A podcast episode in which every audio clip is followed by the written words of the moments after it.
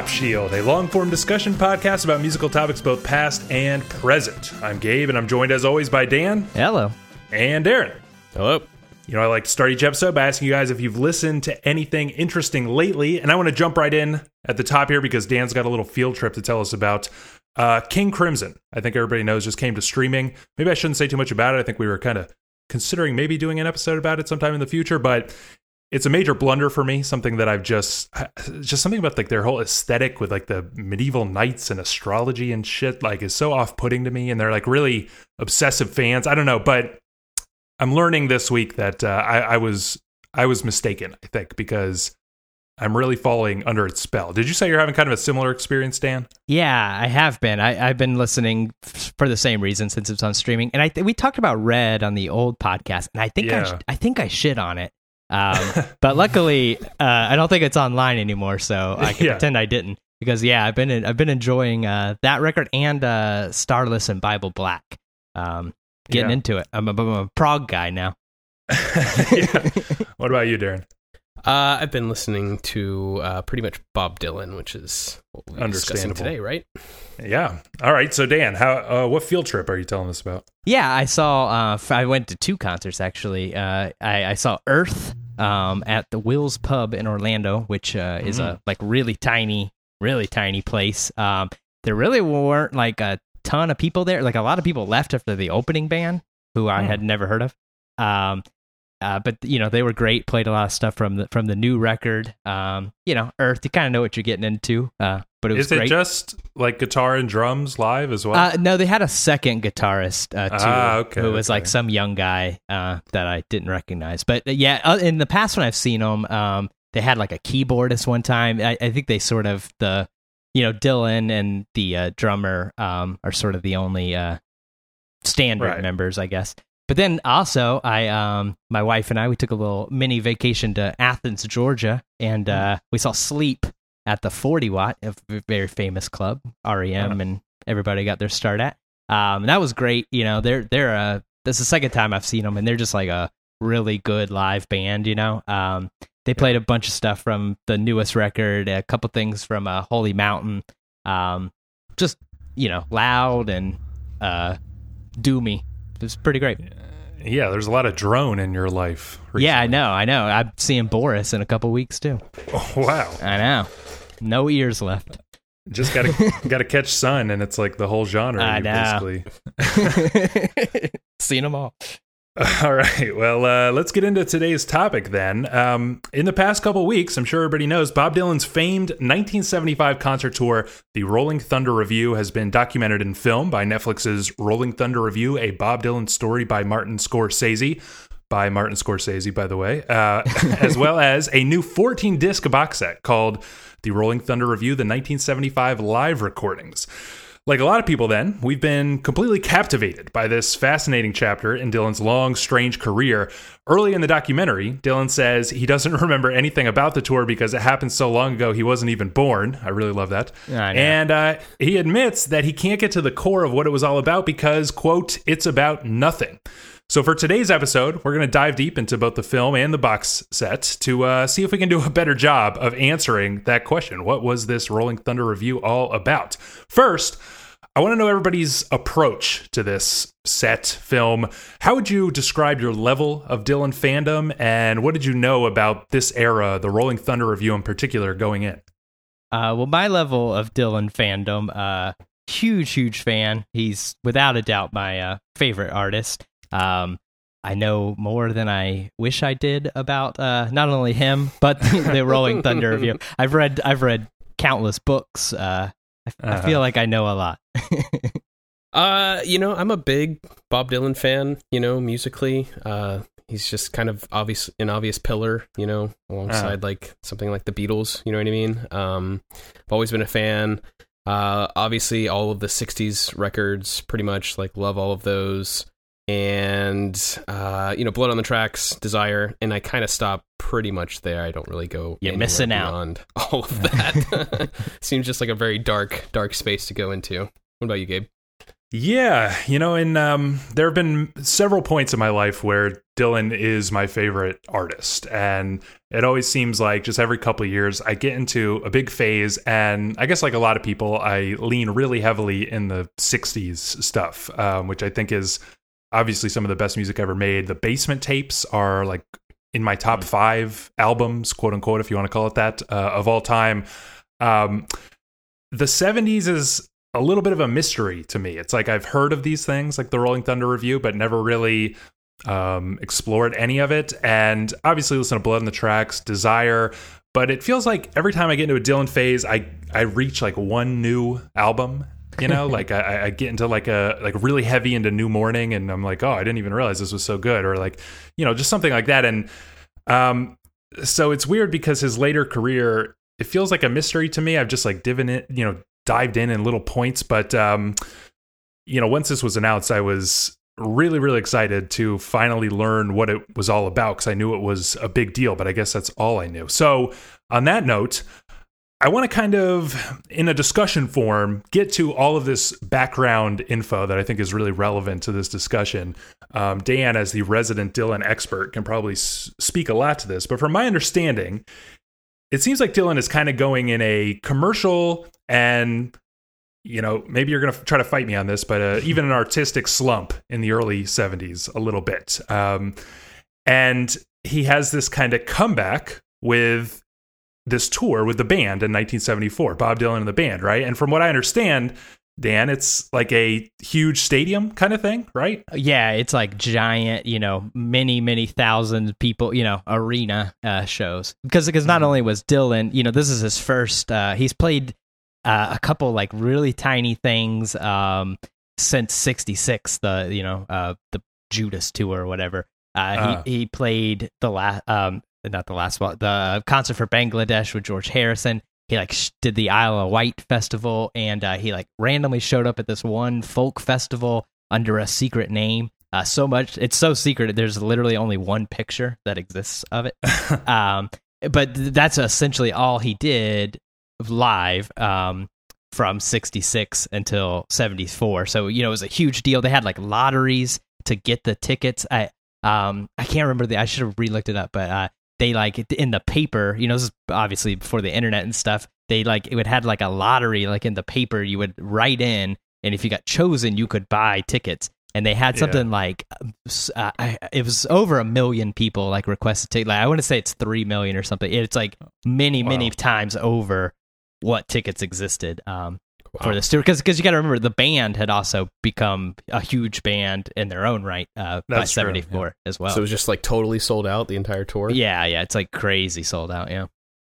Yeah, it's funny. My I have a friend who's like really into Phish, and they do this lottery thing, and it's like he gets people, you know, he pays people to enter like multiple times, you know, every time they go on tour, and it's like sometimes he doesn't like him and nobody he knows wins at all, and then sometimes he wins like you know 40 tickets and he has to sell you know, one thing. uh, it's crazy but anyway so after this like sort of comeback um, highly publicized like you said um, this kind of like amazing thing happens where 1975 um, and i guess into i guess january 1976 is like this magnificent return to form. We get Blood on the Tracks early in 75. We get the Rolling Thunder revue, which we're going to talk about today uh, in the latter half of 75. Um, of course, it continues on, but we'll talk about that later. Uh, and we get Desire, which is what, Dan? It's like recorded before but released after this tour? Yeah, most of it is recorded right before the tour. Uh, Hurricane was re recorded uh, like uh, I think oh, five days before the tour started because he had to uh, change some of the lyrics so he wouldn't get sued.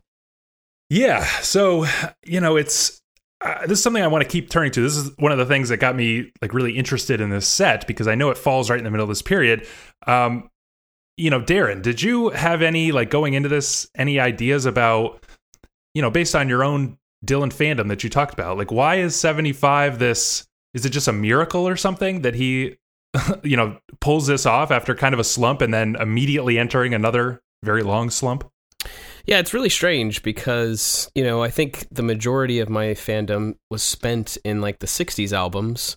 Um, you know, and that it kind of stops with like you know, Blonde on Blonde. Obviously, I feel I feel like is is probably my favorite Dylan record, and then you know, Nashville Skyline was like very different. Although Yeah. I did get into that, um, and then I just didn't really know much other than like you know, I, I kind of always thought like Self Portrait was like the end, you know, Right, like for right. a long time, and then. I sort of I don't know how I came to know Desire, maybe like Hurricane. I heard it, and that's sort of what got me into that. Um, and then I went backwards to Blood on the Tracks. But like I, I had kind of lost any idea of like what was really going on with Dylan um, between like '69 and like this this era.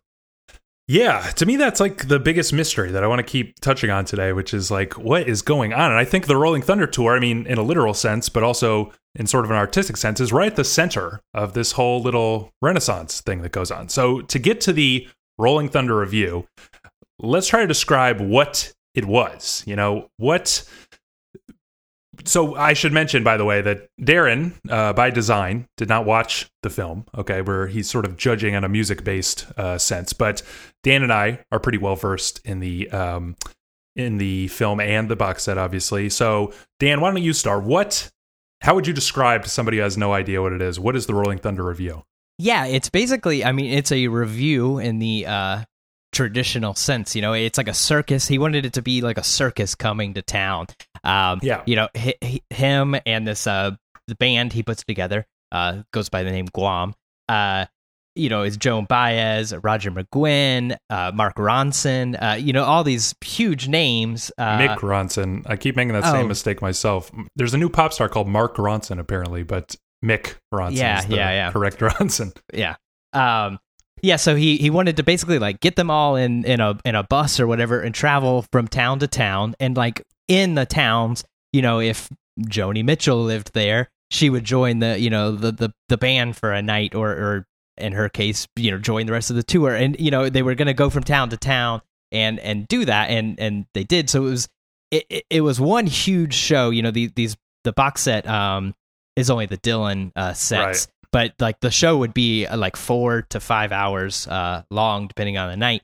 Uh, and everyone would kind of take their turn in the spotlight, you know. And then finally, Dylan was the Oh. the big headliner, or whatever, you know. So uh, Bob Neuwirth would would play a few songs. Ginsberg would read some poetry. Baez would do a set, you know. McGuinn would do some songs. Um, and it was just this loose, like you know, very circus thing in a in very small venues. Um, you know, thousand seaters, fifteen hundred seaters, um, compared to this giant, you know, um, uh, stadium tour the year before. So like they wouldn't even announce where they were going the next day. You know, uh, they they would come into town, hand out flyers to people, and uh, you know, if you got in, you got in. It was this very like loose, uh, freewheeling kind of uh, Ooh, hey hey nice. hey uh, kind of situation. Yeah. So it seems like basically the polar opposite um, to his tour of the band. Um, Exactly. from what I understand, maybe you know, Dan, he didn't. He wasn't very happy with that 1974 tour. No, I've. I mean, you know, you can't ever believe what he says. Right. Um, but yeah, from from it seems like no, but like from uh interviews and stuff I've read with like Levon Helms and stuff, like everybody just kind of realized it. It was for the money. You know, the set list for that tour is like kind of just the hits. You know, it, it's almost like he's getting into beginning a, a nostalgia act almost. You know, at Yeah. that point, you know, it, it's it's just it, it it reminds me of like today. Uh, yeah, I've never gone and saw the Rolling Stones live, but I'm sure you know I could I could probably tell you at, least 15 of the 20 songs they'll play. Uh, you know, it was kind Yeah. of getting into that where it was just going to be the hits and I mean, before the flood is is the you know for people listening, before the flood is the the album of the '74 tour, Right. um, and it's a pretty like you know good picture of of that tour. Yeah, I, you know, I find this very fascinating that, um, you know, it's basically like a total reaction against the 1974 tour. Um, I want to ask, as we continue to sort of describe this thing, Darren, were you, you know, based on, I don't know how much you read up on this week or whatever, but do you get some of this vibe from listening to the music itself? A little bit, you know. Honestly, I, f- I found it. I was a little confused. Um, you know, for some reason in my mind, I thought post 60s, especially because, like, Dan, you mentioned like this large gap where he stops touring. You know, I was thinking, like, I thought when Dylan went electric, he basically, he, I know he was still mixing in some like acoustic stuff, Yeah. you know, and playing songs like that, but I, I totally did not anticipate um, any part of these live shows to involve him just with a guitar. You know what I mean? Like, I thought he was going to be electrifying all of the songs, you know, and I mean, I know we'll get into like some of the different takes that he he does on some of his older songs. But um yeah, I was like it just seemed really strange um how he would just go up there and you know, on one of the shows he does like Mr. Tambourine Man and then he does like of course like Blowing in the Wind, like it's just pl- playing a hit and I I didn't, you know, it's it's not that I hated it. I was just very surprised cuz it just didn't seem like Bob Yeah. Dylan would suddenly go back and start playing some of his big, you know, protest like songs from the 60s. Yeah, I think it's actually very fascinating because if you think about it, and maybe this isn't 100% accurate, okay, but we're entering a new era in the 70s of rock music because the the 60s musicians who kind of like invent popular music as we think of it now. I mean, you know, you can go back to Elvis and stuff like that, but it seems like something slightly different happened in the 60s with this counterculture music thing. Um, they're for the first time kind of entering middle age and you know maybe it like nobody realized that this is what would happen. You know you didn't have like a rolling stones to turn to and be like oh yeah eventually we turn into nostalgia acts you know it's like basically all these artists are navigating like completely new waters and i think it's incredibly like prescient that dylan in 74 is like it, it seems to me kind of recognizing that and being kind of afraid of it before it had ever happened to anyone. Do you kind of know what I'm saying, Dan? Yeah, I completely agree, and it is kind of weird because yeah, like he's he's slightly you know older than the Beatles or Rolling Stones or anything, so he's like a little bit ahead uh, in in that sense of Yeah. hitting middle age and everything. And yeah, it's almost like he sees that and he's like, ooh, you know, I, I don't want to just be s- some shitty dad rocker, you know, even though that doesn't Yeah. exist yet. Um, and yeah, and I think he never really goes back to it too. I mean, you know, the the late seven like seventy eight tour and and t- into the eighties are all really bad. Into the nineties too. Um, but he never really goes back to like Play playing hits. huge sold out stadiums, you know. Yeah, yeah, and I and I do actually want to return to this idea of him playing the hits because I do think that's a really interesting choice. But we should continue sort of describing the scene here. Um, as far as the band, you mentioned some people, but it's it kind of feels like the Desire band at and then a couple people added. You know, as far as his band. Um, people like a young T Bone Burnett is here, you know, which kind of brings, I guess, that country countrified thing. Um, you know, of course, you've got obviously Scarlet Rivera, who's on Desire, of course, but uh, the violin is very prevalent here. Um, most fascinating, though, like you mentioned, Dan, is Mick Ronson, who is most famous at this point for being on um, playing a, a lot of records with David Bowie, but most famously, uh, he's in the Spiders from Mars, you know, from the Ziggy Stardust era. And actually, I didn't I didn't know this uh, before this week, but played a lot of guitar on Lou Reed's Transformer, which of course Bowie was involved in. Um, that to me is a really interesting choice. Uh, you know, like this glam rocker, and maybe you could hear some of that, Darren, like this sloppy, wild electric guitar in this kind of folky, like carnival thing. Yeah, I I did hear that, and I was kind of thinking to myself that you know Dylan was maybe trying to you know jive with some of the the new rock and roll sounds of the 70s you know what i mean Yeah. Yeah. What do you make of that, Dan? I, you know, the whole Ronson thing, I always, it's so strange. And I, I've read several books on the Rolling Thunder Revue uh, itself. And uh, it's like nobody really talks about it or like mentions Right. how weird it is. Um, I think it's because one thing I have read a lot is that he like was really quiet and stayed to Yeah. himself a lot. And because even in, in the, uh, in the, the Netflix movie, you see him a couple times, but there's never any like, um, there's never anything like focused on him and i always find it like so strange because like one he's a big deal especially in 75 yeah. you know it's it's Yeah. right off the the uh, spiders from mars and everything um but yeah it's like sometimes um I can't remember exactly what song earlier, but uh, Dylan says something about like thunder, and then Ronson does that like whirr, like crazy, like uh, this weird like sliding, you know, just like real gnarly, uh, kind of Yeah. distorted guitar thing, and it like that one little moment, it's always like, oh yeah, that's Ronson, you know.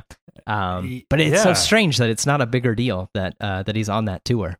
I know. And watching the movie, he sticks out just like he does like on the record because he just looks Uh, He's like got a mullet and he's Yeah. like he looks so glammy. Everyone else like looks like a country star. I know. And, you know, th- so basically, I started to sort of gravitate toward like one of these grand overarching theories that I'm like prone to doing, where, you know, basically, how do I start here? Punk is has not yet emerged, okay? But it's about to. And it's Mhm. kind of like in the air. Um, stuff like glam is sort of a it's like the early stage of punk. And um you know quite amazingly in the documentary i think it's like one of the coolest parts in fact is uh patti smith features quite heavily early on. And she performs this song at like one of these impromptu kind of jam hangout things and she's shown like sort of talking poetry at bob dylan who like seems like sort of amused by this whole thing. But at first i was kind of thinking you know it's like okay this is like uh you know it's sort of showing somebody who bob dylan has had a major influence on right? Um which is obvious. And yet there's also this element of like she's kind of like just her presence is kind of inspiring him to kind of step up his game a little bit. And maybe not just her but just the stuff that's going on. And i started to think develop this theory like punk is kind of the antidote to getting stale you know? In fact punk emerges to sort of destroy classic rock once it's really gone stale you know? And it's almost like before punk has even started or it's just starting with people like Patti Smith um, whose horses I think came out in 75 this you know Mhm. around the same time. Um, it's like Dylan is sort of again in a prescient way sensing that like something like punk or you know punk before punk even exists you know would be the antidote to my problems with this arena rock this nostalgia act that i'm you know slipping into do you kind of see what i'm saying Yeah, I mean, I think he is like as an artist, I think he's like very aware of uh those kind of things. Um you know, he's always like so uh reclusive and you know doesn't do a lot of interviews. So, you know, there's not a lot of like him talking about uh Right. contemporary artists at the time, but I think it's like fairly obvious, you know. He is like friends with Patti Smith by that point and I Yeah. think they still are cuz when he got the uh that Nobel thing, she like um sang one of his songs for it and stuff. You know, I like I think they're you know at least friendly. Um, you know, to to know somebody like Patti Smith in '75, uh, you know, I think you. Yeah, I think you would have had to have been like looking for it. You know, you, you- Yeah. it's kind of especially at his age. You know, it's not like he just and you know he's not just hanging out at CBGB's on a on a Tuesday. You know, like Right. I I think he like somebody like him would have had to have like seeked that kind of thing out. but you know this is like so this is like my kind of theory i'm developing is like he's you know miserable maybe maybe even unhappy with recent work he's done including the band tour and maybe even some of these like kind of flop albums he's been doing. And he's searching for something and he starts to sense this like thing that's happening right? Which is like glam you know? This like might explain why you got to get mick ronson in there because he's like there's something hard edge about this you know? And it's gonna become punk in just like one two more years. But you know patti smith there's something new and like inspiring about this. And i want to ask you darren did you feel like sort of a punk energy to the way he is performing on this set and specifically like transforming some of these older songs and screaming over the top of them almost? Yeah, yeah, I definitely did. Um, and some of which I liked, some of which I wasn't like. I didn't like as much. You know what I mean? Mhm. But um, yeah, I definitely kind of picked up on that. I mean, you guys are going pretty deep in like to the theory with you know Patti Smith and stuff. But you know, I think even as a sort of an outside, just kind of listening, um, you can definitely tell there's like there's like a there's a energy there. There's like almost like an on edge sort of feeling, like like you, the way you sort of described. Like Dylan seems like he's like unhappy, or he's just trying to like push the boundaries of Yeah. what he's already done. You know, try searching like like a lot of the the entire show kind of sounds like like a jam session, and they're just trying to figure out, or he's trying to figure out the next direction to to go, and he'll take a song like, you know, a hard rain's are gonna fall and just completely transform it, um, just to see, you know, how far he can go with it. You know what I mean? It, Right, it, right. doesn't- It doesn't matter to him. He's not trying to honor the song. And you know, one thing, one moment, and I, I don't know how, how I didn't know how to put this, but I made a note of it. Like, uh, and I think it's on the bootleg, but uh, you hear a fan like shout out like play some protest songs. You know what I mean? Like as if we're back in the '60s all over again. Um, it was just so so weird and like I don't know. I, I don't understand Dylan's mindset at this point. Maybe Dan, you can kind of describe it. Like, is he? You know how how does he react to that? Because he's playing some of those songs, yeah, but yet you, know, see, you see, it's it's like kind of strange because the the '66 tour is the one where he's like antagonizing the the Right. audience. Uh, you know, they're yelling stuff constantly, and he's you know play it fucking loud and stuff. right? and right, right. and and yelling back. And this one, um, because there's a few like times uh when people yell stuff, and he like jokes along with it and stuff. It's it's uh like somebody, uh, I think it's in the movie, like somebody yells like Dylan for president, and he's like president of what? And uh, you know somebody yells like play just like a woman, and he's like just like a what? You know, so you know he's like he's like screwing around with people. You know, it's not angry. Like it's like he's having fun with it, which is a little strange. You know, I don't know why Yeah. there's that change. Well, you know, I want to, I want to like uh, to what Darren was just saying. You know, it does feel like he's sort of like grappling with something. He's like reaching toward something, and the box set we should mention is basically set up to sketch that out because you get a couple discs of rehearsals, and then you get like sort of an a couple like an early show, sort of a couple mid period shows. Uh, the Montreal show is like the the latest, um, an assortment of other things, and I think the idea of the box set is to sort of listen to these songs transform as he sort of like the Rolling Thunder revue emerges. It's not like ready on the first night. yeah, it's not fully necessarily. formed. Yeah, and it, it kind of like builds. And my theory is that what he's like grasping for is punk without realizing it. Like, would you put any merit on that, Dan?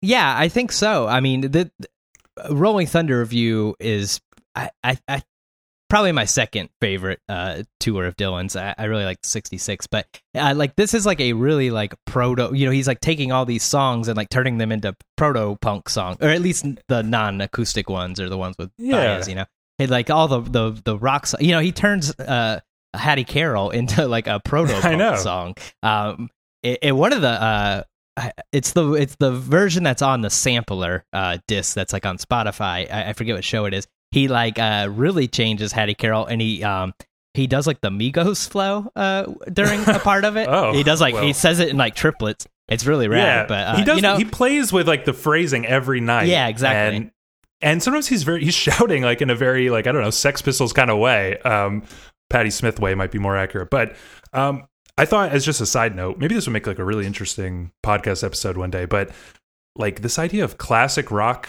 people like reacting to punk um, is so interesting to me because you remember we did an episode on our old podcast about uh, da- like a dad rock thing, Yeah. and Yeah.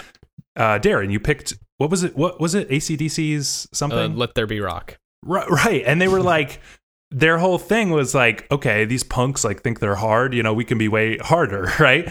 And you know, I think about like um I don't know, Rolling Stones Some Girls is almost like it's like the New York Dolls kind of play on like pretending to be the Rolling Stones. So it's, this is like the Rolling Stones pretending to be the New York Dolls, pretending to be the Rolling Stones, and like there's some like untapped thing we could explore, and I think this would fit right into it. Of like these classic rock artists actually reacting to and sort of embracing punk as it's developing because they're musicians, they're artists. It must have been an exciting time. But that gets me to the thing that you brought up, Darren, which is the inclusion of some of these older songs, which seems almost um, you know counter to this like progressive, like pushing forward idea, right? And I, as part of my theory that I was working on, I kind of think that you know in some ways like punk is always kind of a return to something. You know, it's like the Ramones are returning to like 50s rock.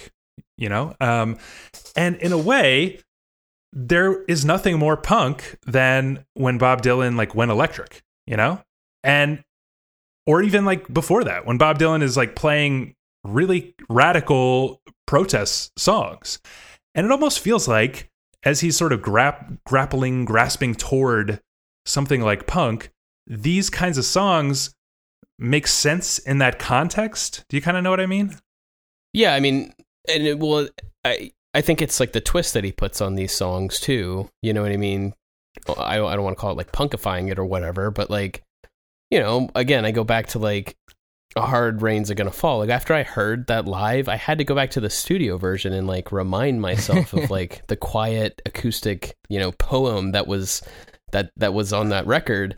Because here, and it's actually my least favorite of these like transformations because I just feel like that's just a song that you can't turn Really? loud. Oh, God. Because I- I like- lose- you I like this version even more than the original. I just No. said Oh, last no, I swear no. to God. I- I- I swear to God. I, uh, yeah, I'm with you. That uh, pretty much all the ones that he turns into, uh, like tonight I'll be staying here with you. The the Rolling Yeah. Thunder versions of that are are way better. Hattie Carroll, the uh, the the But you know what I'm saying? Like, at, when those songs came out, they were radical. They No, were exactly. punk. Yeah, exactly. You know, like, and and it's kind of interesting because he's. It's like he's getting interested in protest songs again because he writes Hurricane. You know, famously about Oh, yeah. this uh, injustice. Rubin Hurricane Carter, this boxer, um, wrongfully imprisoned at the time and eventually released. Um, so he's like kind of getting interested in this, and there are a lot of songs like that in this set, including Hattie Carroll, like you mentioned, "Hard Rain's Gonna Fall," um, "Blowing in the Wind," "Dark as a Dungeon" is like, you know, I want to touch on this, but it's it's a '40s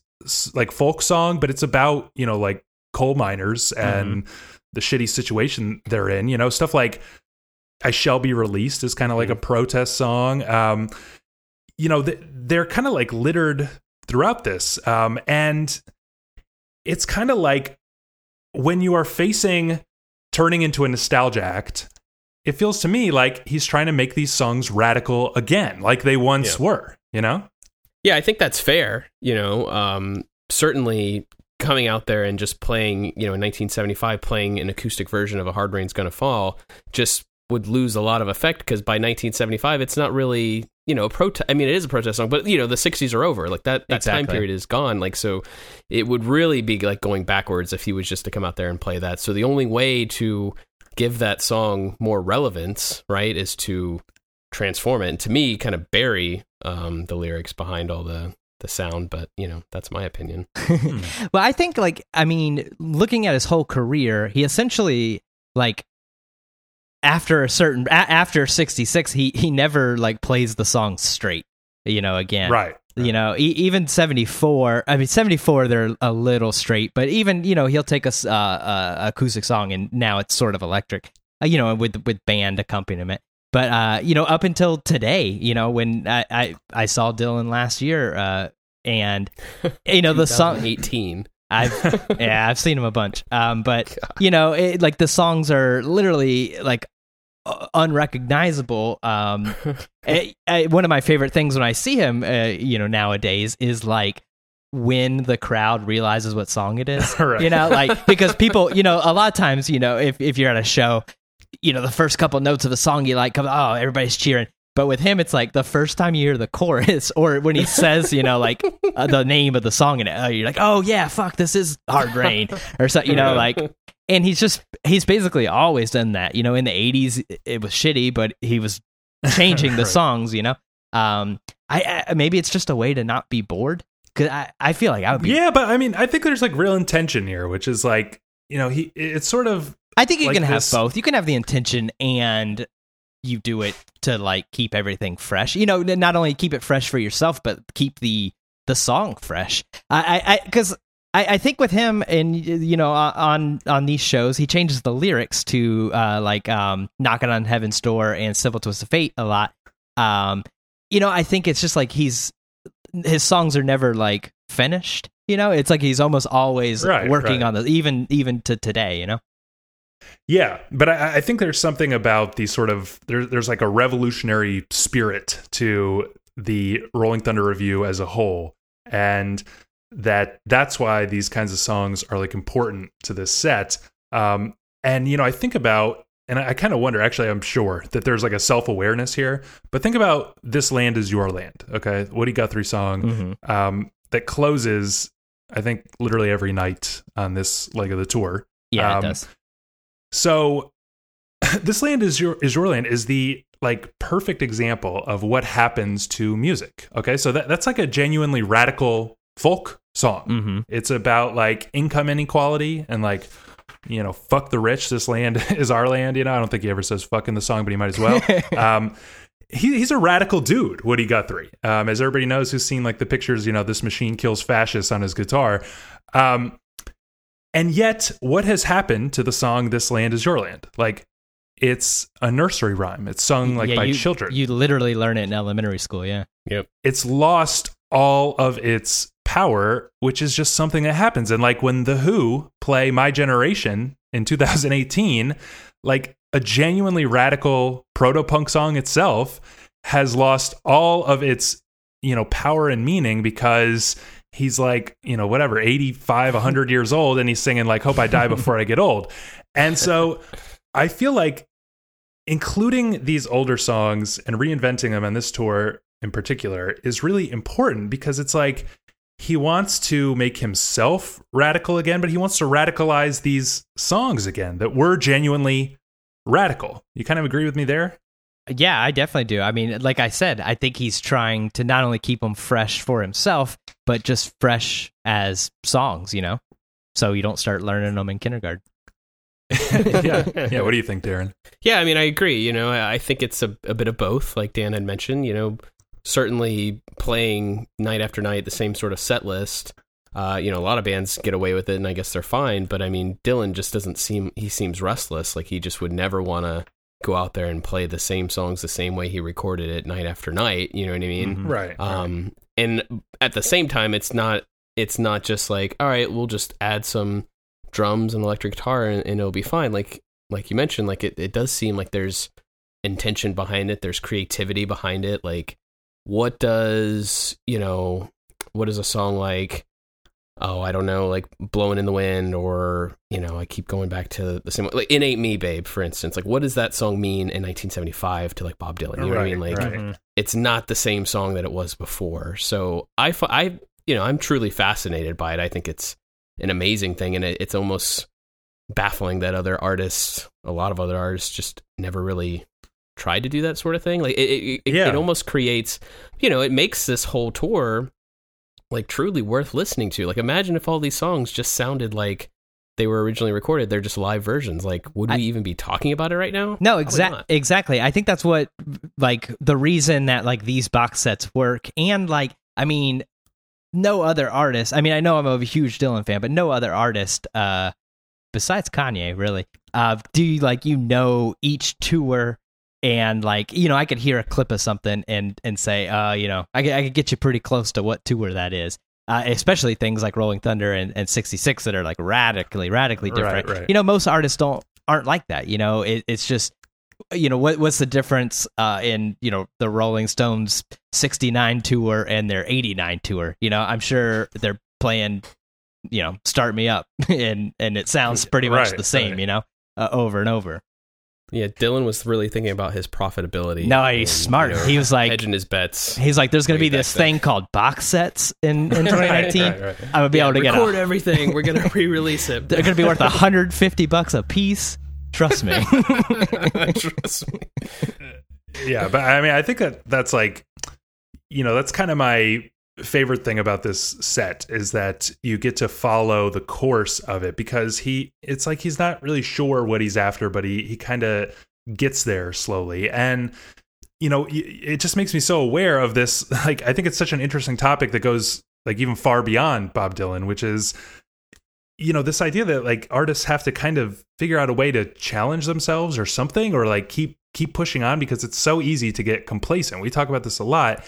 And you can like hear it because you know this this tour is relatively like very short okay? And by the time of montreal um i forget the exact date December um, 4th I'm looking yeah, at well, it. But- I didn't know it off the top of but I mean, when when Hurricane comes out as a single, it's like November '75. Okay, so um, basically, when he starts playing Hurricane on December 4th in Montreal, um, the audience applauds, like you were mentioning, Dan. Um, they know it already. And it's like there's a certain antagonistic relationship that you almost have to have with your fans because they'll ruin your shit, you know? They'll turn it into a nostalgia act like that, you know, when you play the hit, they applaud and they give you that adulation and it mm-hmm. feels good and it's like it becomes automatic. We talked about this a little bit with the Grateful Dead where it's like these it becomes like sort of a craft where it's just like you know how to get the applause, you know how to get the encore,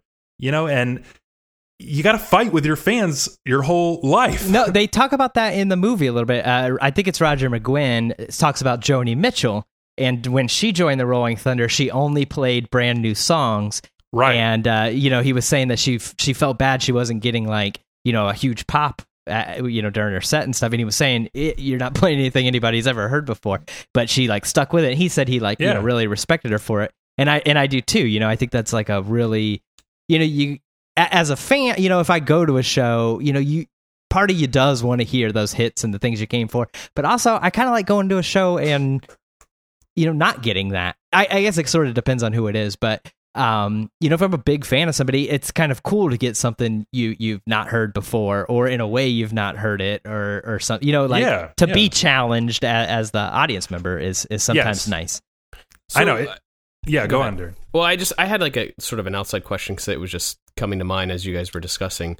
Like, was it whose decision was it to like record this tour and like film it? Right? Because I mean, um, you know, it's not like everybody who goes on tour is constantly like getting these like incredible recordings. Yeah, Dylan Dylan recorded it um, because he was making this movie. Um, do we want to get into it now, or you you want to hold on? Yeah, give us like the the short version. Yeah, he's making this movie. It's called Renaldo and Clara. Um, and it was going to be this mix of concert footage and like a regular you know story movie not like a behind the scenes thing uh, but mm. it would be filmed on the off hours you know sort of behind the scenes but everybody's playing a character um, and so that's why it's recorded montreal and uh, uh, and uh, one of the massachusetts two of the massachusetts shows were like audio recorded with like a mobile recording studio and stuff and complete okay. and completely filmed, which all that footage has never been released. Yeah, but this is like what the Netflix film is basically comprised of is yeah. stuff that was being filmed um, or Renaldo and or Renaldo and Clara. Oh, so it's um, not actually showing like the concert performances? Oh, it is. It is. Okay. Yeah, yeah. They're they're filmed, but there's also stuff that's like And they're in Renaldo and Clara too.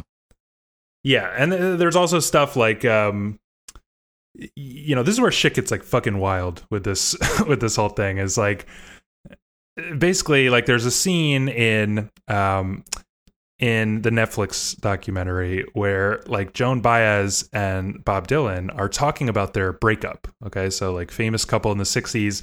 Uh, another reason why the Rolling Thunder Revue was like so publicized. Part part of it is that it's like a reunion of Joan Baez and Bob Dylan. Um, and they're like basically discussing their breakup, and it's it's like accurate what they're saying, but they're actually playing characters. Um, she's like dressed as what the lady in white, yeah, or something like that, and but Dylan is Renaldo, yeah, yeah, and like so so you know I don't I, I don't even know how to get into this, but basically there's a weird consciousness to this whole thing of like you know, Dylan got to be Dylan. Okay, he's got to like fuck around with you because the documentary film and Renaldo and Clara, they're basically like self-consciously fictionalizing what would otherwise be a normal documentary.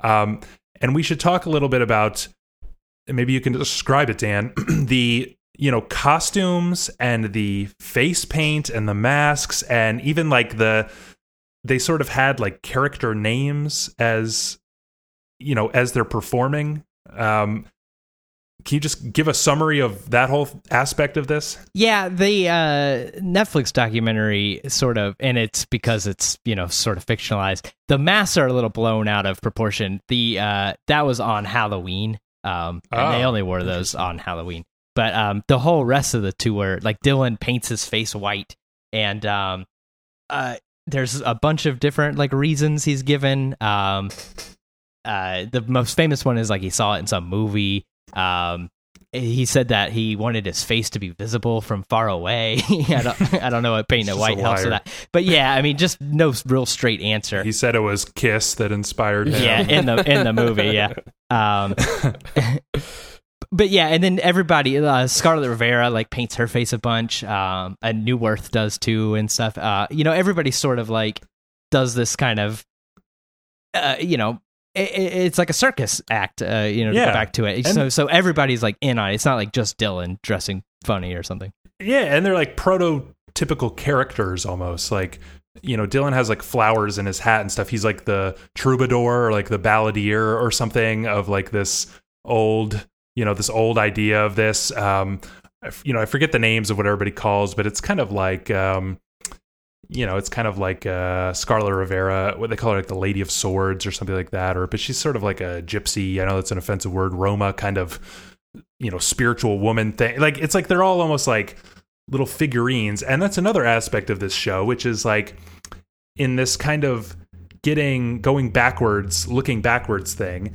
You know, like you were mentioning, they're going to small towns. They're trying to play unannounced. They're trying to be like a traveling circus or something. Like in the old days when performers of various kinds would go from town to town and you would have never heard of them before. And you would have this kind of like intimate new experience, right? And so like Dylan is kind of trying to you know recreate that but in this like weird self-conscious way where it's like a, a show um does any of this like surprise you darren or did you have a sense of this kind of stuff No, I really didn't. That's why I guess I, you know, had that question about why was this even recorded. I had no idea that there was this intention behind it to create this film and all these actors. You know what I mean? Like, uh, I don't know if that really comes across um, so much in just listening to the performances. You know, to me, it just sounds like, um, yes, there was a decision to record these things, and because of that, he wanted to be more creative about how those performances were done so that it's just not you know your standard whatever a standard Bob Dylan show would be anyway. But like you know there there just seemed like uh, I don't know. I, I guess I didn't see as much visualization while I was listening to it. You know like I I think about like Beyonce for instance. And again I didn't watch the Beyonce film but you could kind of see it in your head yeah a whole lot. To me, I just imagine a bunch of people, a bunch of guys, and like Joan Baez or whatever on stage, kind of lined up with guitars, just rocking out. Sometimes like singing on the same mic, kind of stuff like that, like a like a Bruce Springsteen Well, type of concert yeah. or something. they you know, they do sort of do that just in like a strange uh you know sort of distorted way because there is a it's funny you say like singing on the same mic because there is like a lot of that going on during during this tour there is but there's also like you know dylan does this thing and i you know it's not like i've seen a lot of concert footage but he seems particularly animated to me and he does stuff like when you know a song mentions like wild geese he like pretends to look up Yeah. you know like Yeah, as if yeah. there's geese flying you know like he's he's like very uh you know acting a little bit and especially kinda- on uh, isis because he's not playing Yes. guitar yeah and, and then there's even like stuff where I mean maybe they're just playing around, but like when they're playing knocking on heaven's door, like him and McGuinn are like making the weirdest faces at each other while they're Yeah. sharing the mic. There, there's something like extra cartoony animated about it, and the whole thing has like this self consciousness of like it's supposed to kind of be a circus uh, or something like that. And there's also like a weird. So what I can't wrap my head around, and I want to ask both you guys. I mean, does he sound sincere on these recordings, or like he's, or like it's a fucking circus? I, I, judging if Dylan's sincere about something ever is uh you know because that's the whole thing you know everybody says you know self portrait sucks but like you know he did it on purpose. You know it's like that whole Right, thing you know? It's like you never you never really know if if he says you know was that were the entire 80s of his career sincere? Like people literally Yeah. like wonder that. You know Yeah. th- there's i have books on on was was the 80s sincere you know so i Oh i can't God. answer that uh, What do you? yeah, think, I mean, I get, I am willing to buy into the circus idea. I mean, like knowing what I do know about Dylan, which isn't as much as Dan, you know, I feel like this is like a almost like a lightning in a bottle type of moment. Like the next tour, if there was a tour right after this, I just can't imagine being the same thing. You know what I mean? I just, I feel like there's That- a that's sense a of like it's a little frantic. Like I feel like we're kind of going off the rails just a little bit, not like super Yeah, crazy, yeah. but like you know, it, this just really seems like a, a snapshot of the moment, and it was not going to really happen again. I think that's actually a good uh, point. You said, you know, if there was another tour right after this, and there is, and it's supposed to be the second leg of the Rolling Thunder Revue, and pretty quickly the wheels come off of it, and it just turns into not you know the magic is Yeah. completely lost. Well, I want to I want to dive deeper into this, but I, before we move on, I want just wanted to mention quickly that I finally decided after thinking about this all week that I think he is like very sincere here, and that I find like the second set particularly um just incredibly moving honestly like you know we, we focused mostly on montreal um we'll talk about it specifically a little bit later on but like sara is just like the way he plays it is kind of pure honest pure heartbreaking i mean tangled up in blue it's like there there's so much feeling here and and i also cannot um I, I just can't accept that he doesn't actually passionately care about the subject matter of like hurricane or Oh, even any of the other right. protest songs like Yeah. there's something kind of self-conscious here where he's like playing around but if you just look at at it it's like he really means this shit and i even think about stuff like you know so there's like this in the film it's like this self-consciousness this like kind of it's fiction but it's not really all the time. And like i mentioned with that like joan baez scene he has it's like maybe i'm just being like conspiracy. I know like bob dylan fans are like prone to this but it's like after he does the so he does like sort of a rockin' set. He then moves into like joan baez duets which are a bit softer. Um, and then he starts up on a solo acoustic thing and then the full band kind of comes back in uh, for the last quarter of it. And him and joan baez they sing together beautifully and it's like the second set always seems to start with a fucking breakup song like if you look at it. And it's like in the news people are all talking about are you know are dylan and joan baez back together? Like you know what happened to their romance and stuff? And like you know i get conspiratorial but i'm like is he does he is he like actually addressing with this song um you know the breakup with joan baez or that he's not over yet? Or like what you know or is he just sort of playing around? But anyway i threw a lot out there but you guys kind of agree with me. There's a lot of sincerity here Yeah, for sure. Going back to like Hurricane, for instance, I feel like he's like yelling the song. Like he he's like Yeah. desperately is like, listen, this guy is in jail. He shouldn't be in jail. Somebody do something about it. I think he even mentions, I think on the uh, the Spotify playlist or maybe it was the uh, the bootleg one. He right before the song, he's like, hey, if anybody's like into politics or like has some power, Yeah. like get this guy out of here. You know what I mean? Like Yeah, I, he's serious. He's he's totally serious about it. Yeah, that's the bootleg series version, and um, he they show in the movie uh, a like little truncated clip of him like going to the record label and saying like he just wants to get this record, you know, on the streets. Uh, as fast as possible, you know, they're trying to talk to him like, oh, you know, we think uh, it, it won't get a lot of play on this kind of radio, or, or but it will, you know, over here. And and uh, his, uh, I think it's Louis Kemp that's with him, uh, says like it, do- he just wants to get it on the street, you know, like people once it's in people's hands, you know, they can play it if they want to.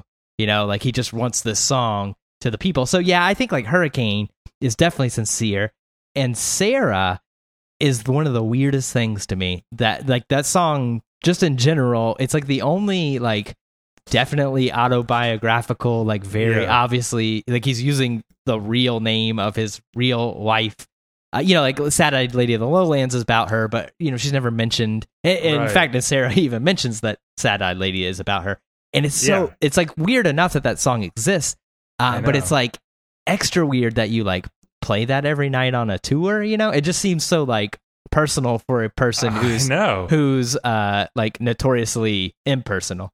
Uh, it, it that, Yeah. that's always confused me.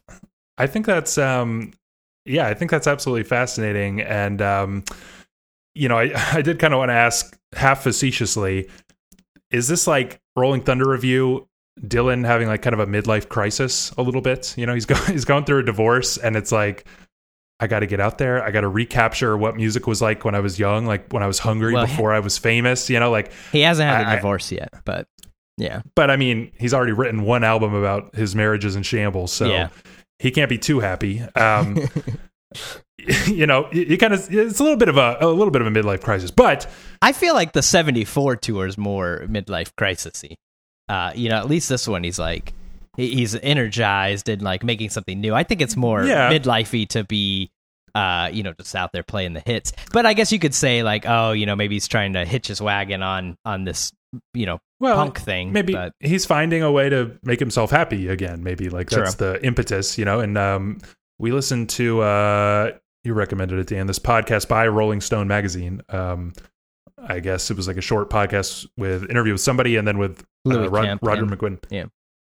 And um, you know, they both said that he was like extremely happy on this tour, which um, you know, would make sense. So on that note, I kind of want to talk about like how successful this tour was. If you think about it as kind of like a reaction to what was going on before, as kind of like an experiment because music has not reached nostalgia phase really yet. Um, you know, how successful he was and, and you were getting to it, Dan, like after all this sincerity, after all this like punk fire, uh, it turns out the tour is not making very much money, right? And so we do like sort of a watered down stadium version in 1976, and it's not supposed to be very great, right?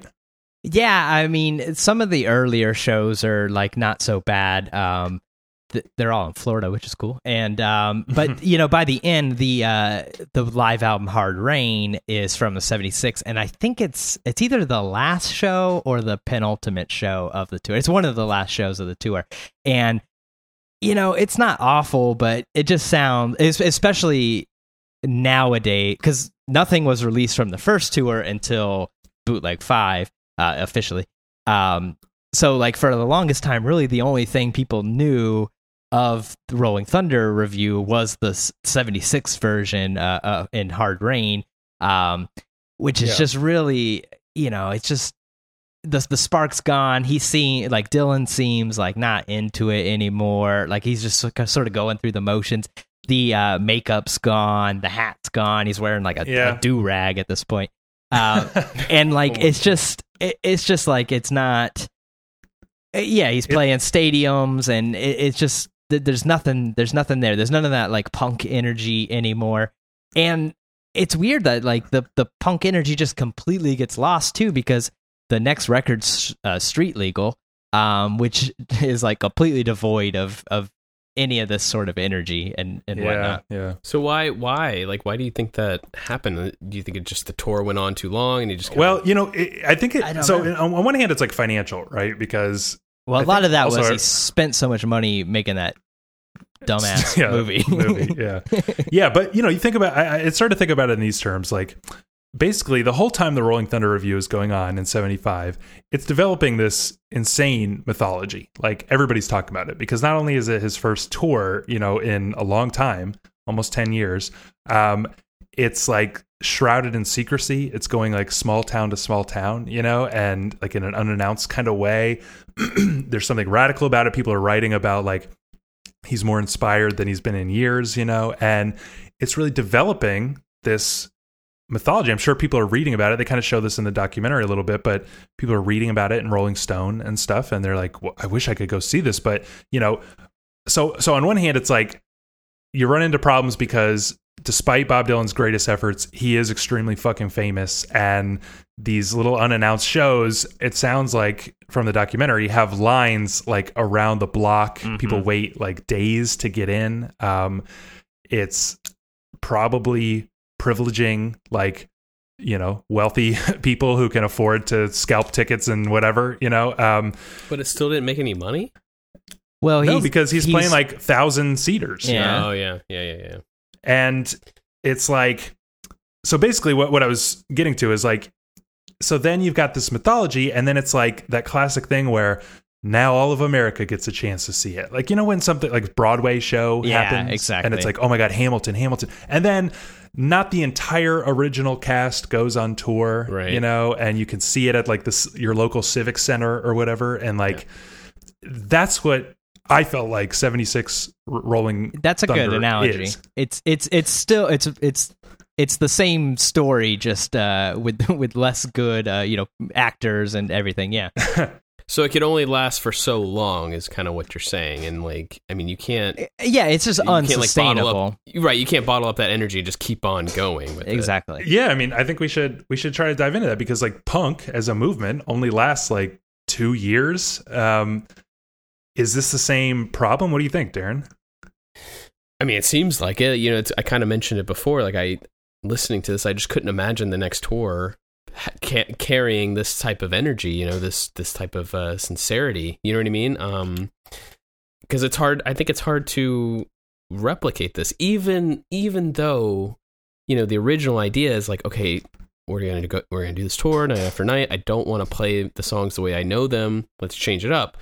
Doing that still requires you to like go, you know, city to city over and over again how can you if you the way you guys are describing this sort of circus feel this looseness whatever like number one it's not sustainable like financially if you're playing all these small places so right. then mm-hmm. you expand it to these much larger you know arena kind of things and now you've sort of lost the original intent right like right it, you know the circus is not the circus typically is not filling 100,000 seats or something like that. You know what I mean? Like that's not what it's usually ever meant for. It's under like one tent and if you can get in, great. exactly. Know? And so how, you know, to me, it just it, it like punk, it hits the first time. It's kind of like lightning in the bottle. It makes its statement, and then it moves on, or it you know fades away. How can it? How can it stay? You know, it's it's like the Nirvana effect. You know what I mean? Like, right, right. if I Kurt stayed on, any, we what would we be seeing now? You know, all that stuff. Exactly. Anything with like a ton of energy, it's just like it's it's it's like energy is so hard to sustain you know like punk like you said only lasts like two years it, it's like when when you're you know when your sort of thing is like being shocking you know things stop being shocking once you're exposed yeah. to it you know well, and everybody figures it out yeah exactly and, yeah. and and and that's like what happens i think here and you know just punk in general and and any anything like that i know and like basically like I was saying earlier, like nostalgia will win. It will eventually mm-hmm. win. Like you know, the fans because this becomes destroy... nostalgia. You know, we're, we're yeah, it does. yeah. The fans will will like sort of ruin your music. You know, it's kind of like uh, you know what, like people will be um like at a Pink Floyd concert. You know, like really begging um uh, Roger Waters to like spit on them or something like that. Like, wouldn't that be cool? Just like you know the shows I've read about where he spits on the audience and tells them to go fuck themselves. Like, I wish he would do that to me. You know, like yeah. no, exactly. It, it becomes like parody, self parody, exactly, exactly. And so that's the thing I was I felt like I was trying to get at is like.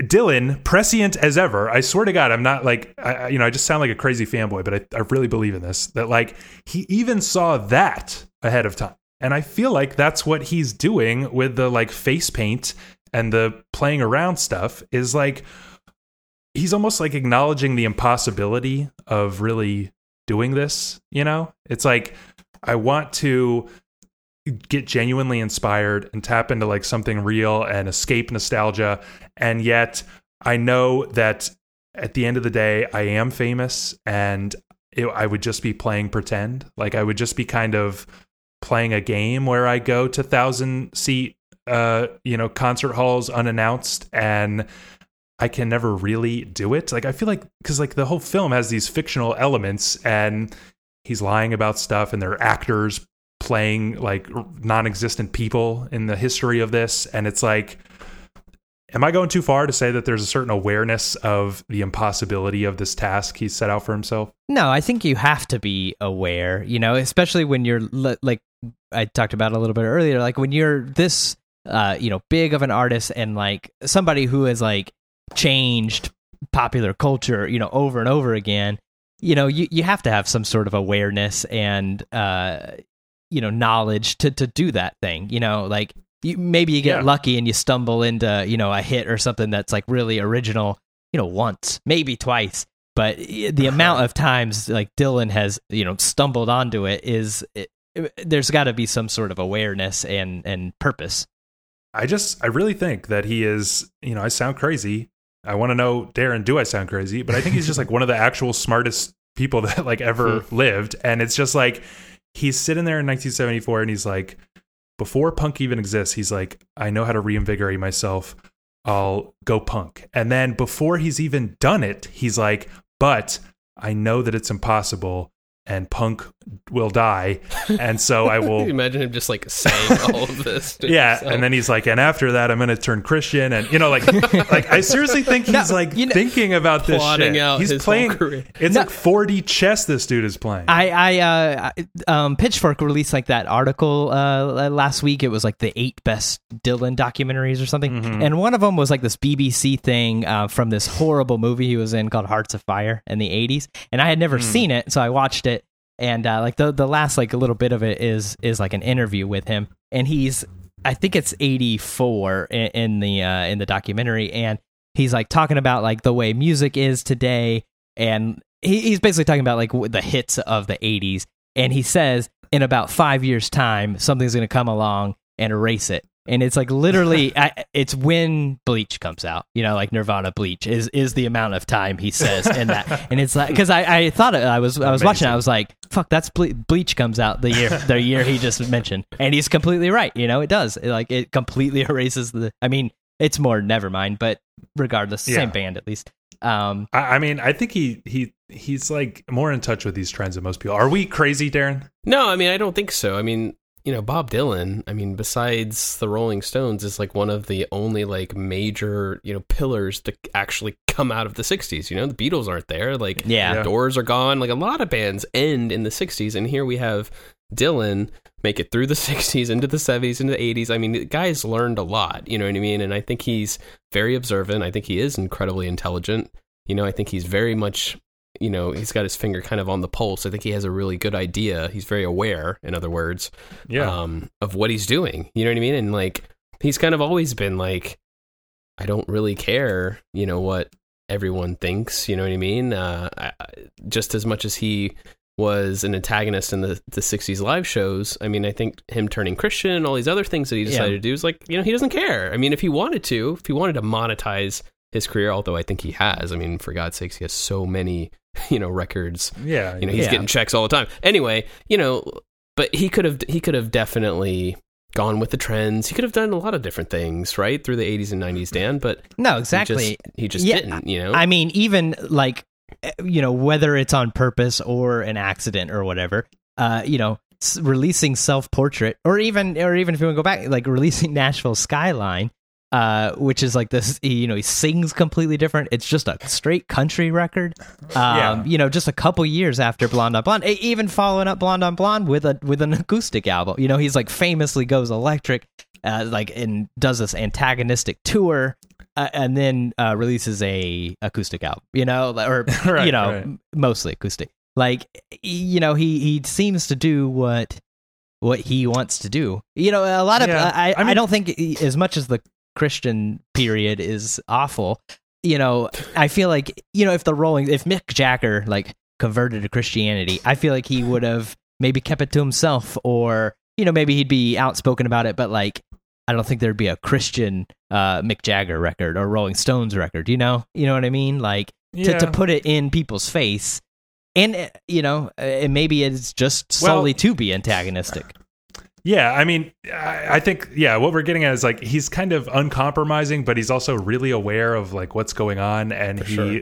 he likes to react against it. And you know, we should mention that without getting too off topic, you know, it's stuff like Empire Burlesque sounds like the fucking eighties. He's mm-hmm. not like no, really yeah. trailblazing in that sense, but he does seem to like maybe not hundred percent of the time, but he's just really got this knack for reacting. I think and so back to Rolling Thunder, what can other artists learn from Rolling Thunder? You know, I think about you know, again, sort of facetiously, but when you hear this word, you should like run far away, but like this is a back to basics record or you know what I mean? yeah, like yeah. back to their roots album, you know, like it's going to be shit. But yeah. I would describe Rolling Thunder as in a way, kind of that. There's some new sonic elements for sure, but he's kind of like even consciously bringing up these old f- protest songs to sort of like reinvigorate them. Like I was saying, um, it is kind of a back to basics thing. So how does he do it right where so many fail? I mean, I think you just part of it comes with being uh, you know in my opinion like the the greatest artist uh, of of a generation you know uh, if everybody could do it they would do it, you know? Um, but I don't know, you know, because you're right. Like normally that whole back to basics thing is it means it usually what that means is I'm uh just gonna rip myself off and try to like you know make Yeah. you know the wall part two or or whatever uh, kind of Or thing. like I sold out for a while and it's not It's not making me as paying off. money Yeah, as it exactly. was. So I'm gonna try to get my old fans back or something. no, exactly. And so like it's weird because like Rolling Thunder like does feel like you know like people always say like oh you know the old Dylan's back and stuff. Um, but it's like it it's it is the old Dylan, but but it's still like it's it's new. It's not or, uh, it's not like just a rehash. Maybe it's like just it's just the spirit of the old yeah yeah that's the yeah that's a good that's a good way to put it i think because yeah it's not we're not just getting i mean even, even desire as a record you know desire's not uh bringing it uh, back home part two or, or highway 62 or something you know it, it's it's like a whole separate thing but still like sort Yeah. of the, the the spirit of of him yeah Yeah, what do you think, Darren? Well, you know, I think there's a creative approach to it. You know, I think you you lean into the old stuff just enough to not make it like a uh, you know a nostalgia act entirely, and you also don't lean too far into the new stuff because I mean, surely he has way more. Who he has he has more than enough material post '60s Right. that he could have used. Oh, yeah. and completely left the pro- protest songs behind. But he chose to include some of them, not all of them. There wasn't an entire show of just those things. Right. You know, we get a lot of desire, like the majority of desires on these Mhm. the Yeah, live sets, right? But mixed in, you're kind of reminded, you're like brought back to like, okay, this is why we love Bob Dylan, right? You hear the ch- the uh, cheering on songs that are very familiar to the audience, right? Um, it flows really well. I mean, I you have to. I have no choice but to admit that like Bob Dylan sat down and looked at his set list and said, "This is how I want this to go," because there's a there's a very clear flow to it. You know. yeah Yeah, no I mean, exactly he works it out meticulously, Mm-hmm. and there is. I, I honestly did want to compliment the flow of these sets because it's like it's kind of like a bunch of heaters right away, and Mhm. then it cools down for the Joan Baez thing. But the Mhm. it's interesting because it's almost like acoustic, but then it's like the instruments slowly come back in, and then we go to the solo acoustic, and then the band sort of comes back in, but it, it like kind of stays sort of mellow. Um, I noticed that you can hear Scarlet Rivera's um, violin a lot more prominently in like these last couple songs because Mick Ronson isn't like you know wiling out over over everything anymore. Uh, it, it mellows out with like one more cup of coffee and Sara and even just like a woman. Um, you know, it, it's it, it flows like wonderfully, I think, and so it's a it's like a fantastic show. We're not like in this would actually be an interesting podcast topic, like moments when artists were completely antagonistic with their fans, you know, like uh, Metal Machine music or some shit like that. You know, it's like this isn't that, right, Dan? No, no. I, I, Rolling Thunder doesn't even really like seem antagonistic because you Right. know it's sort of hard to think like you know we've always heard this when like I like I never heard a Rolling Thunder concert before I knew Desire, but at this point none of these people have ever heard Desire because it's not out yet. They've maybe heard Hurricane on some of the you know later shows. I think there's only a couple shows post Hurricane uh, single. Um, you know, so but so it's like hard to think like you know you sort of think of it as him playing all these songs that everybody you know that at least like everybody's sort of familiar with even you know some hits but you know b-sides or whatever. But really a good portion of the show is com- would be completely new to everybody in in that building you know? And that's sort Yeah. of a it, that's sort of an antagonistic uh idea but but it doesn't like seem that way. And the reaction everybody seems to be like really digging uh those songs you know Yeah, yeah. I mean, yeah. So maybe it's something like that. That's like the takeaway. You got to be challenging, but not um, Right. not antagonistic. And you can't just challenge like yourself all the time. You got to challenge your audience. Mhm. I mean, Mm-hmm. your audience likes to be challenged. I was thinking about this when we were talking about uh, Tool a couple episodes ago. Funnily enough, I, where I was like, what drew all of us to Tool as you know young high schoolers, and you know maybe we're just the kind of music listeners that that we like to be challenged. And it, at that time in our life, it was very challenging music, you know, and mm-hmm. um, you know, so I think that's one big lesson that bands could learn from the Rolling Thunder thing. Um, you know, I want to spend a little bit sort of touching, not too long because Darren didn't see it, but touching on the documentary, which, like we mentioned, is full of all this fake, you know, tongue in cheek type stuff, um, but also ends weirdly in a way that I want to ask you about, Dan, by listing like basically never ending tour dates. Uh, for the rest of his career after this, you know, after this long gap from 66 to 75, he like tours like crazy for the rest of his life, basically. Um, why? What was the documentary trying to say? Why did it? What is that? Yeah, I don't know. I was thinking about that too. Um, I guess to show that, like, maybe I mean, like, I, like maybe there's saying that that's like what reinvigorated like his spark of wanting to get on the road or something.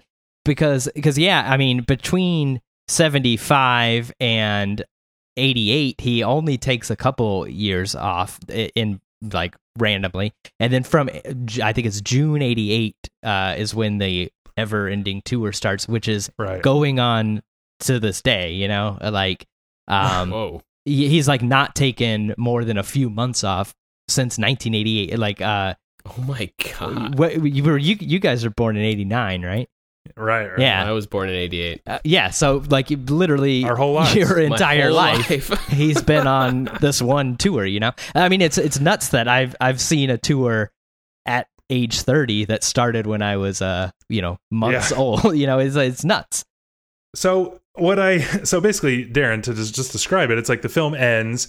It it does like these sort of clips sometimes of like old silent films like doing magic tricks and stuff. So it's obviously kind of like playing with, hey, we're fucking with you a little bit on this. But then it ends by just showing every year and all of the tour dates listed. Uh, and it just cycles through like every year up to the present, basically. And it's like, so I thought on one hand, is it trying to say this experiment was a massive success because it like broke the floodgates open. You know, Dylan found his inspiration, found his muse again, uh, can't stop working. Or was it trying to say, because we know that not all those years were good years, as we've been talking about, is it trying to say, like, after this one hurrah, touring became his, like, a job for him and he just accepted it? yeah as such, you know, like based without having seen it, but just based on our discussion, Darren, do you have kind of an opinion on that?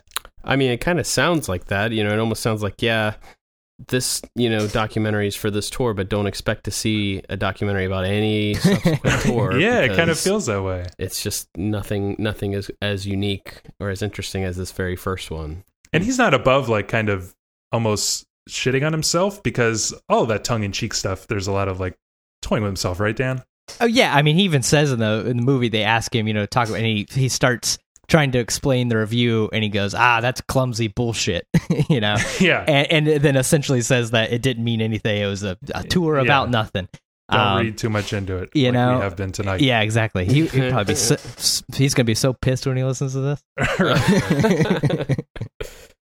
Yeah. So uh, some mixed messages there, mixed messages in the whole documentary, uh, which is constantly like being really sincere. You know, Yeah. like you get like Allen Ginsberg being like, we're out to discover America, you know, like we're out to, you know, re, you know, rediscover ourselves. And I love like, you know, the tour starts in Plymouth, which obviously if like we're thinking of this as like this tour is supposed to be a revolution, like what better place to start than Plymouth, you know? And and yet you can't help but feeling that like uh, you know, Ginsberg is like this prankster who's kind of fucking with you too. And then at one point, they, they this can't be true that they they basically cut his set because it's too boring, and he has to do like taking out the trash and like carrying people's luggage. Allen Ginsberg yeah, I really I don't know if that's true. I've never has read to it. be a troll. Has Yeah, to, I've has to be.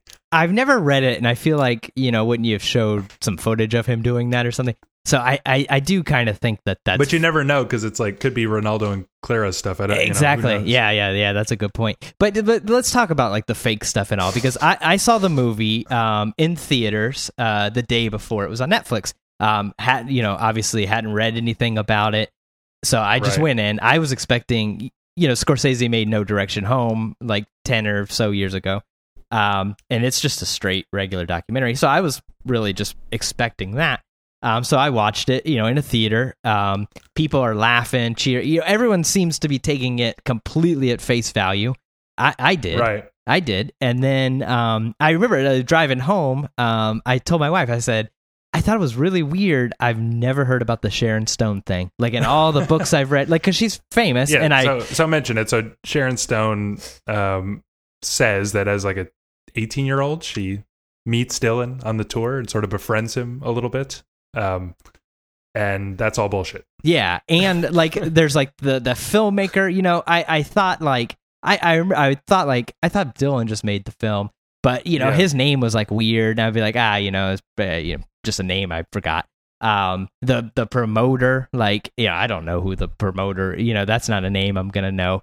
That politician, you know, I did know that like Jimmy Carter was a big Dylan fan, so Right, right. seemed completely plausible to me. I literally did not think any of it was fake until uh you know I got home and like read some reviews the next day basically. Um yeah. and then I I so watching the movie just thinking it was completely in earnest, I made me feel one way and then I rewatched the movie um at home after knowing that and Mm. it really does like sort of um like I'm I'm really glad I saw it before I knew that because it really like makes you it's like oh man I got tricked you know it, it sort of like wasn't as enjoyable but I don't know it was like a really crazy um You know, it, it, it's weird because I, yeah, I, I basically couldn't avoid spoilers. I actually didn't know I needed to avoid spoilers for yeah a yeah exactly But I kept seeing headlines about stuff being fake, and then I was like very suspicious of everything, like to the point where I thought things were fake that weren't. You know, um, I was like the whole movie just like, there's no way that that's real. There's no way that's real. Um, you know, and like look like staring at every picture to see if it's been photoshopped or whatever. Um, you know, so it made for a certainly weird first uh, viewing experience for me, and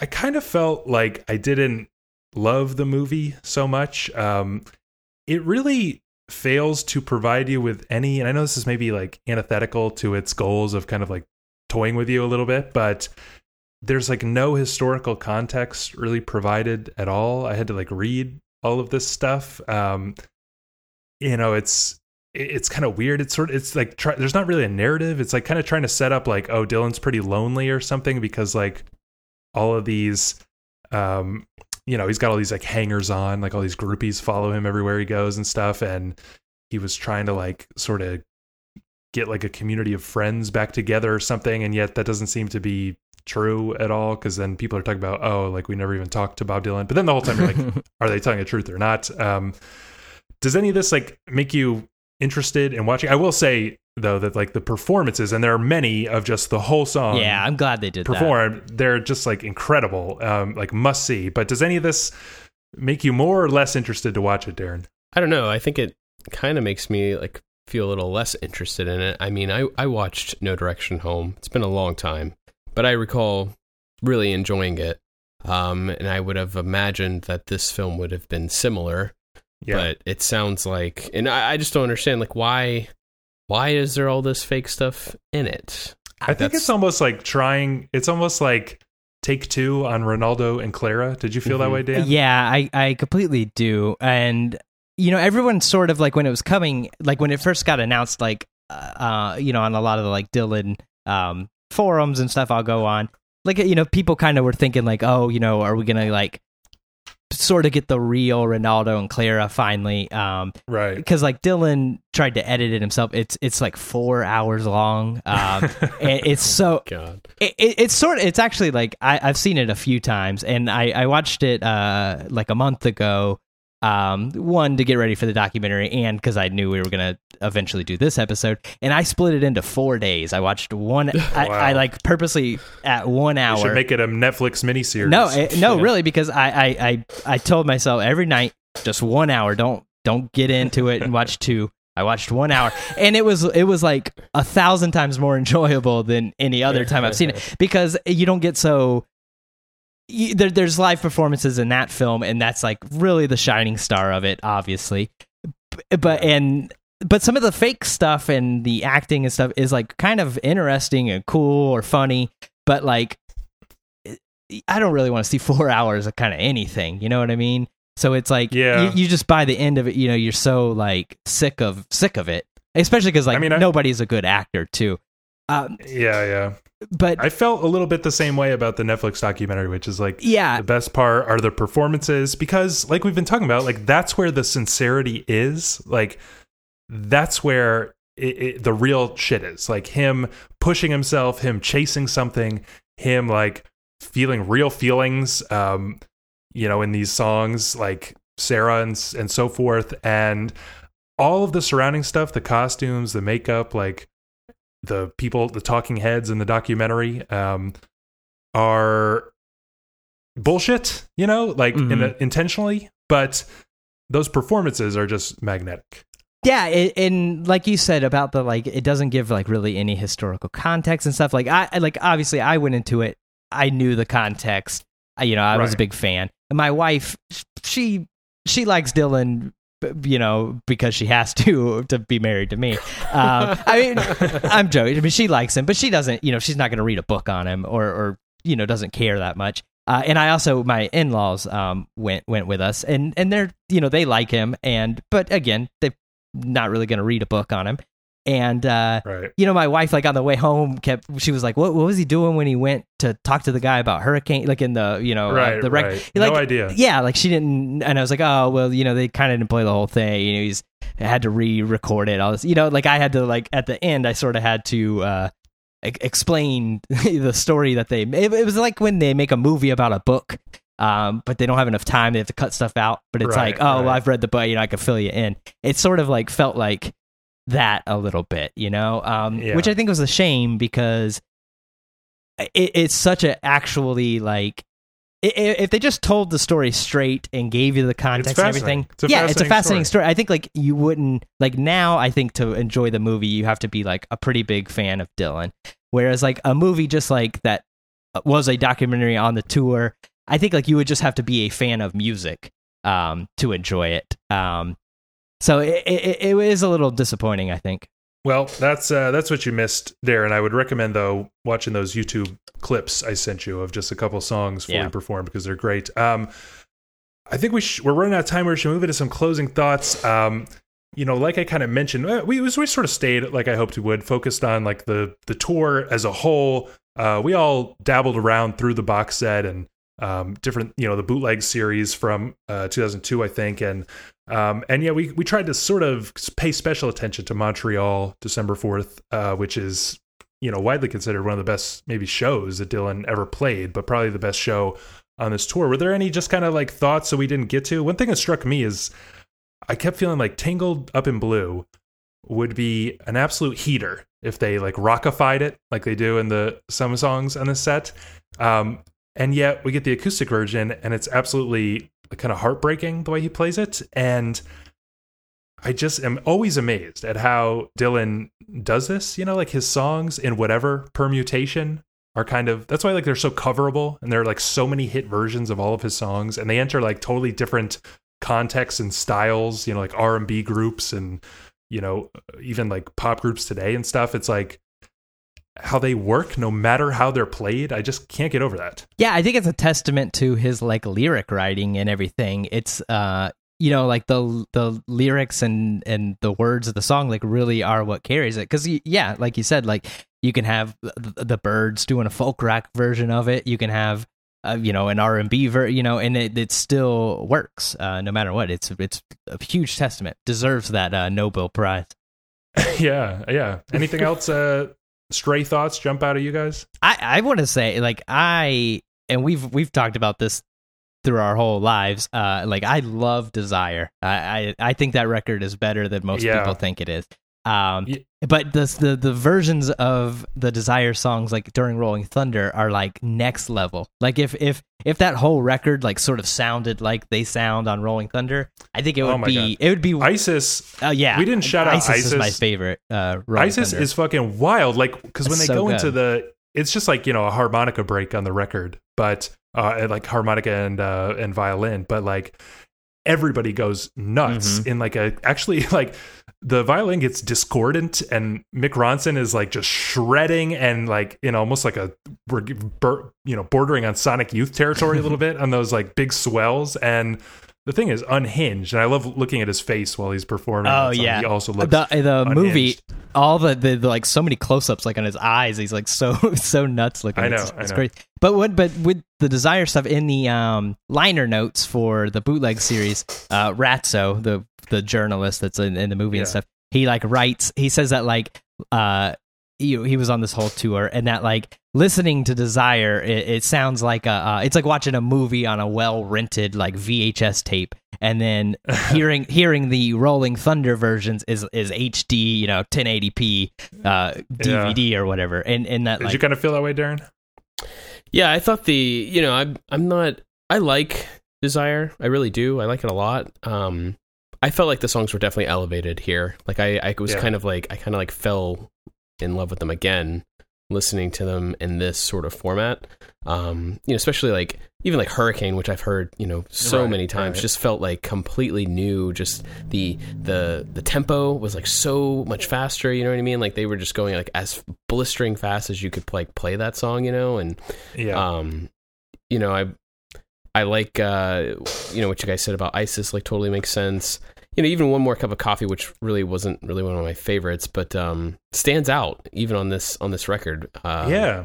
all of the songs honestly um i know we've talked about a lot of them like i thought blowing in the wind with joan baez was like you know like hit, just hearing that song like for the first time almost you know what i mean like hearing it in a totally Yeah. different format and i just was really Language, cool. totally Yeah, different yeah, language, literally in French. when yeah that was the- really Yeah, cool. that was like, super cool yeah Yeah, yeah. I mean, I, I at the same time, you know, I, I do think those songs are elevated, but at the same time, I, I really like how a lot of these older songs are like desirified, where, um, you know, you've got this like Desire has this weird like, um, I don't know, like the folk, like Roma folk music mixed with like Mexican mariachi folk music mixed with American folk and country music or something like.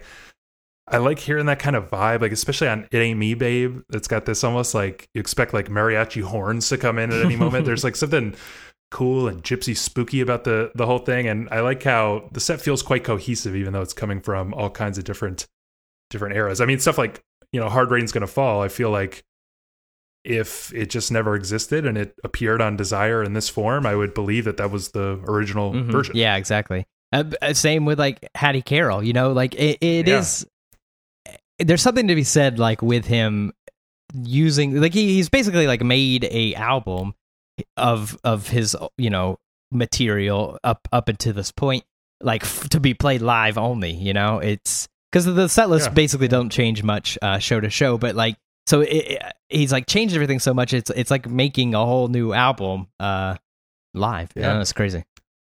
Well, we are uh, going over time here. Um, I think just to wrap it up, um, I I just feel like this is kind of must listen stuff, and I feel like it's inspiring as a musician to listen to it. And uh, you know, I wonder if you know, since Darren, you were kind of a newbie to this era like me, did you feel similarly inspired?